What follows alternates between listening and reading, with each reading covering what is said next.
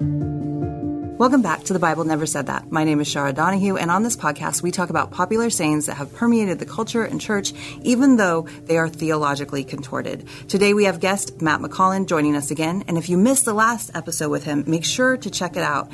It's got a lot of wisdom and great truths to start your day with. But today, we are going to discuss the saying, man up.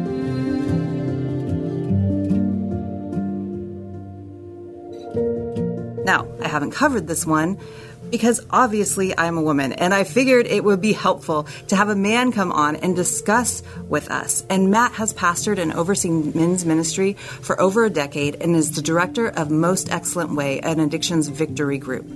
So, welcome, Matt. I'm glad that you're here with us today. Very thankful to be with you, Chara, and the rest of y'all. Now, can you tell me what we might like about this idea, man up, and what the Bible actually says. Well, yeah, here's when we were discussing a topic that I run into. This is popular because it does put us men back in a position of I can do it, I will try harder, I will make every effort to be what I'm supposed to be, which on the face of it sounds great. And I think well meaning teachers, well meaning pastors, well meaning people who are trying to disciple men sometimes will just look at a guy and say, hey, well, just man up, toughen up. Maybe even have the connotation of pull up your bootstraps and try harder, man. You're like, you can do this. Like, we can do this. Now, again, on the face of that, that sounds good. But if it's not the Spirit of God moving through the man of God, to produce love and joy and peace and patience and kindness and goodness and faithfulness and gentleness and self control. Manning up then could look a lot like a flesh led approach to working out your faith. And that can then have guys impatient, not gentle, not kind, not with self control, and yet in their own heart and mind, they're manning up. I was told I got to try. I'm trying. Now everybody get out of my way and watch how I'm going to succeed. And I do see it as dangerous because when I got saved in 1987, coming out of addiction, and I started going to church for the first time, really, that I really went in 1988, 89, as my wife and I found a church, I stumbled over this because I started, as we talked about the last time I was together with you, um, fake it till you make it. I started looking at all these men that I perceived as really strong in the faith and trying to be like them without understanding the Spirit's work within me that becomes dangerous for a man because now the flesh is trying to copy or prove to everybody I'm I'm part of this too. To me, that's something that in the church is not helpful to a man who really wants to be a good husband, a good father, a good employee, or a good boss, or a minister that reaches the world. One of the verses that we would see in Scripture that people might contort and use to support this idea would be 1 Corinthians 16, 13, and 14, which says, Be watchful, stand firm in the faith, act like men, be strong, let all that you do be done in love. How yeah. would you respond to somebody who said, Well, it's right here in the scripture? How is man up not the same? Man, that's great. Uh, great question. And earlier, I, I love that because I was thinking about this getting ready for today with you. In chapter 15, it ends the chapter with verse 58 Therefore, my beloved brothers, be steadfast, immovable, always abounding in the work of the Lord, knowing that in the Lord your labor is not in vain. Then you get hit with 1613 Be watchful, stand firm in the faith, act like men, be strong, let all that you do be done in love. And I think that's the key is that last little phrase let all that you do be done in love because love permeates the fruit of the spirit. It begins with love and you can't have love if you know love joy peace patience kindness goodness faithfulness gentleness self-control.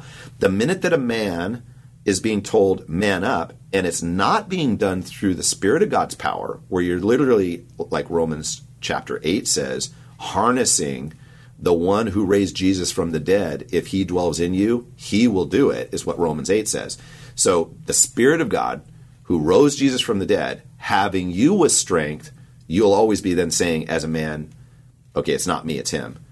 I'm going to because he will through me, which is different than the term man up. And then a man will take that as, okay, I just got to try harder. I'm just going to work harder at this.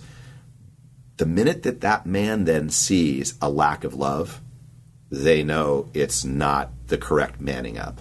That's, I think, the danger of this is that guys can take that statement in 1 Corinthians 16, 13, and twist it into, but I'm manning up, don't you see? But then they're not kind to their wife, or gentle with their kids, or patient with their employees, or loving towards a world that really needs to see Christ's light. They actually move into anger and bitterness and frustration. Doesn't everybody see how hard I'm trying? Super dangerous. Indeed. Now, you've already talked about how it kind of can impact the home or it can impact the life of an individual man. How does this become a problem in the ways that it might impact the church, Jesus' church, the global church? Oh, because, great question, because ultimately, if a man is not walking by means of the Spirit, he, he is going to impact his church in a very negative way because every man has been gifted, every woman has been gifted for the body of Christ. But that gifting is spirit.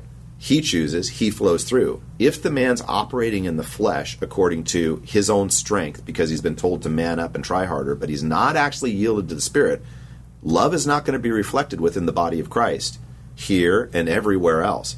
So the danger becomes, particularly if you start having a leader of a church that has a global influence, a national influence, that's who I should be like. That guy doesn't come across as patient. That guy doesn't come across as kind. He doesn't come across as loving or self controlled, but boy, he does preach a powerful message. To me, that the powerful message, the Word of God goes forth, and never comes back void. So praise God, the Word of God goes out and he keeps his promise. But the example of a man that's not spirit led, leading, is an example that other men could grab a hold of and then in the midst of their homes, their businesses, their influence in the world, not be who Christ was. They people won't be seeing Jesus. They're going to see that guy in his flesh being religious, which I see is completely dangerous. So can you point us to anywhere in scripture where there might be an example of man up or toxic masculinity that is a problem? Again, as you're working through that, a line of thought we need to go down when Jesus was working with his disciples, he's continually teaching them and molding and shaping them as he really is the Spirit of God alongside these men for three plus years, right? Because ultimately they don't have their Spirit of God residing in them yet. He's walking with them, so they're listening to the Word, the very Word of God, walking with them, the Spirit of God, Jesus, talking with them. He's their guide, He's their discipler. If you remember, there was a time in Luke chapter 9 that they had come through, they were going to Jerusalem, they were drawing near and he had sent messengers ahead of him, and they went into a village in Samaria and to make preparations, but the people rejected Jesus. And you see John and James, the sons of thunder, right? They make this statement Jesus, you know, should we call down fire from heaven upon them to consume them? But he, Jesus, rebuked them, and they went on to another village. Now, why would Jesus rebuke them? Well, because John, James, we're not going to go Elijah on them. What we're what we're going to do is that's the fields white for harvest. He's already said that earlier after meeting with the woman at the well when when he's working through with the Samaritan woman and then he's looking at the crowds as she's out sharing. He's saying, "No, the fields are white for harvest, fellas. The Samaritans, these people that you hate, you're supposed to love them with the gospel." When James and John said what they said, I see that as toxic masculinity boy, if those people would just go away, life would be way easier for us who are really God's guys. Actually, you're supposed to go meet those people with the gospel. I'm training you to go love the unlovable. No, we're not going to call down fire from heaven on them. When, when we talk about toxic masculinity, I think it's really important to, for men to be men. I believe 1 Corinthians 16 means it, what's saying there. But men being men without the spirit led life ends up with the flesh led life that then makes statements like, well, should we just uh, consume them all with fire? no, fellas. That's not why you're here. And I believe that's supposed to be throughout the church today. Men, we're supposed to be spirit led from love to self control. That's who Jesus always is and what he wants us and who we are to be.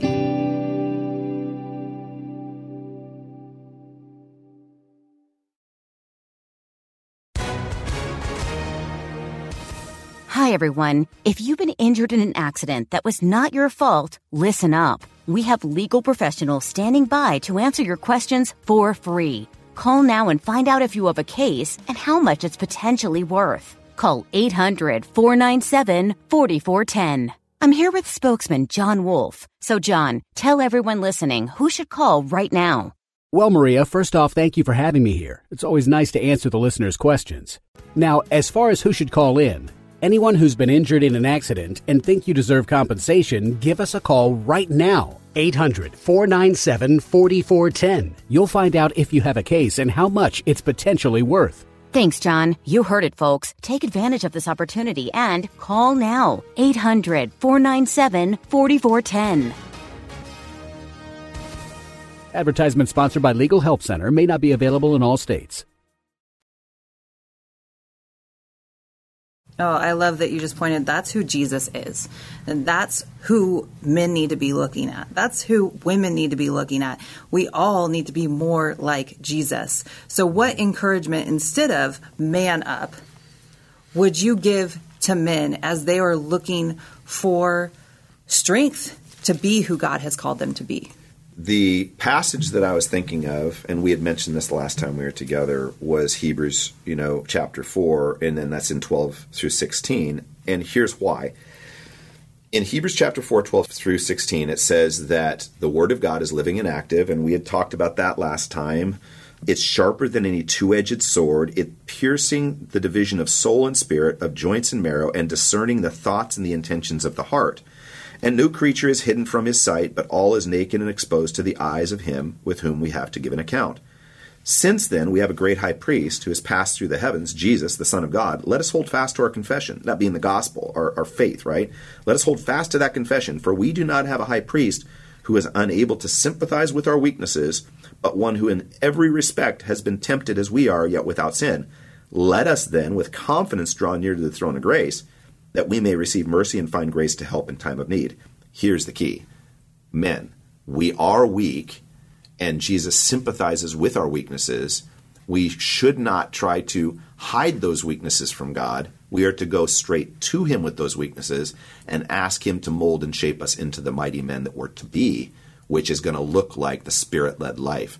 It's not going to look like the tough guy, the large and in charge guy, that literally is when he walks in the room, everybody's afraid of that individual rather than thinking and knowing that that person loves me. So, what I see in the midst of this is when we recognize that we're weak, we can come to the throne of grace to receive grace and mercy to help in our time of need to transform our hearts and minds so that when people watch us walk into the room, they now see Christ.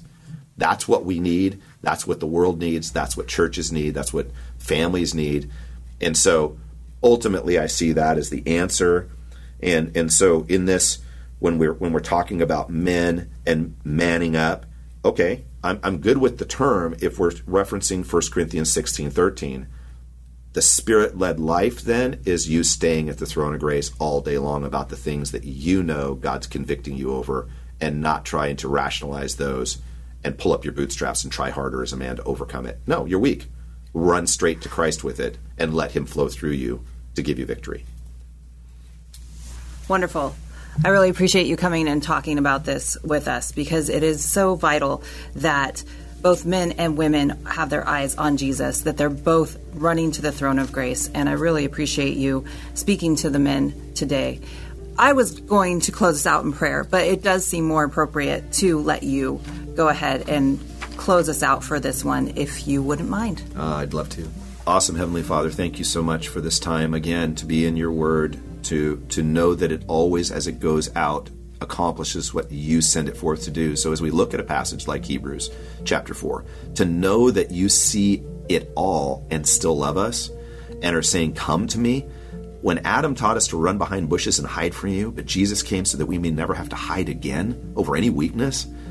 I pray that for all of us. I pray that for every person listening to this. I thank you for Chara and her heart to be putting this out to folks to be able to help them in regards to what does the Bible really say, and let's not believe lies or be taken uh, down a wrong path.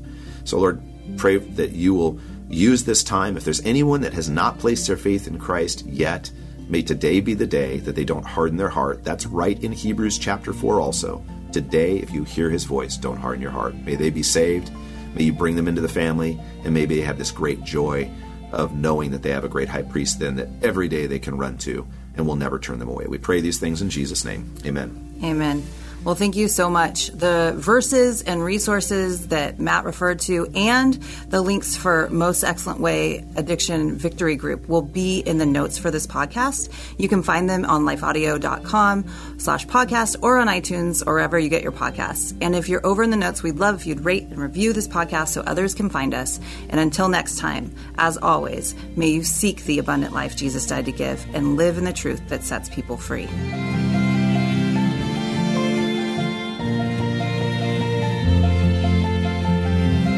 Well, thank you so much for joining us today. I'm going to link to the Most Excellent Way Facebook page and to the National website. And any other resources or verses that we refer to in this podcast will be able to be found in the notes as well at lifeaudio.com slash podcast or on iTunes or wherever you get your pods.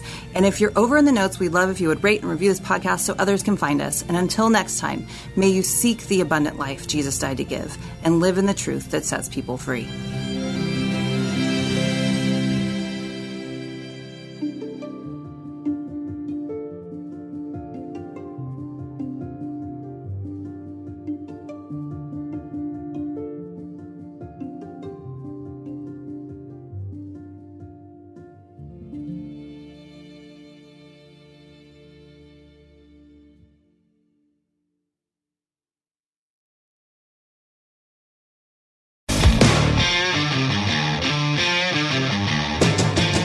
Hi, I'm Zach, And I'm Randy. and we're from Salty Saints Podcast. We're a theology and apologetics podcast. We hope to better equip you to be salt and light for your community.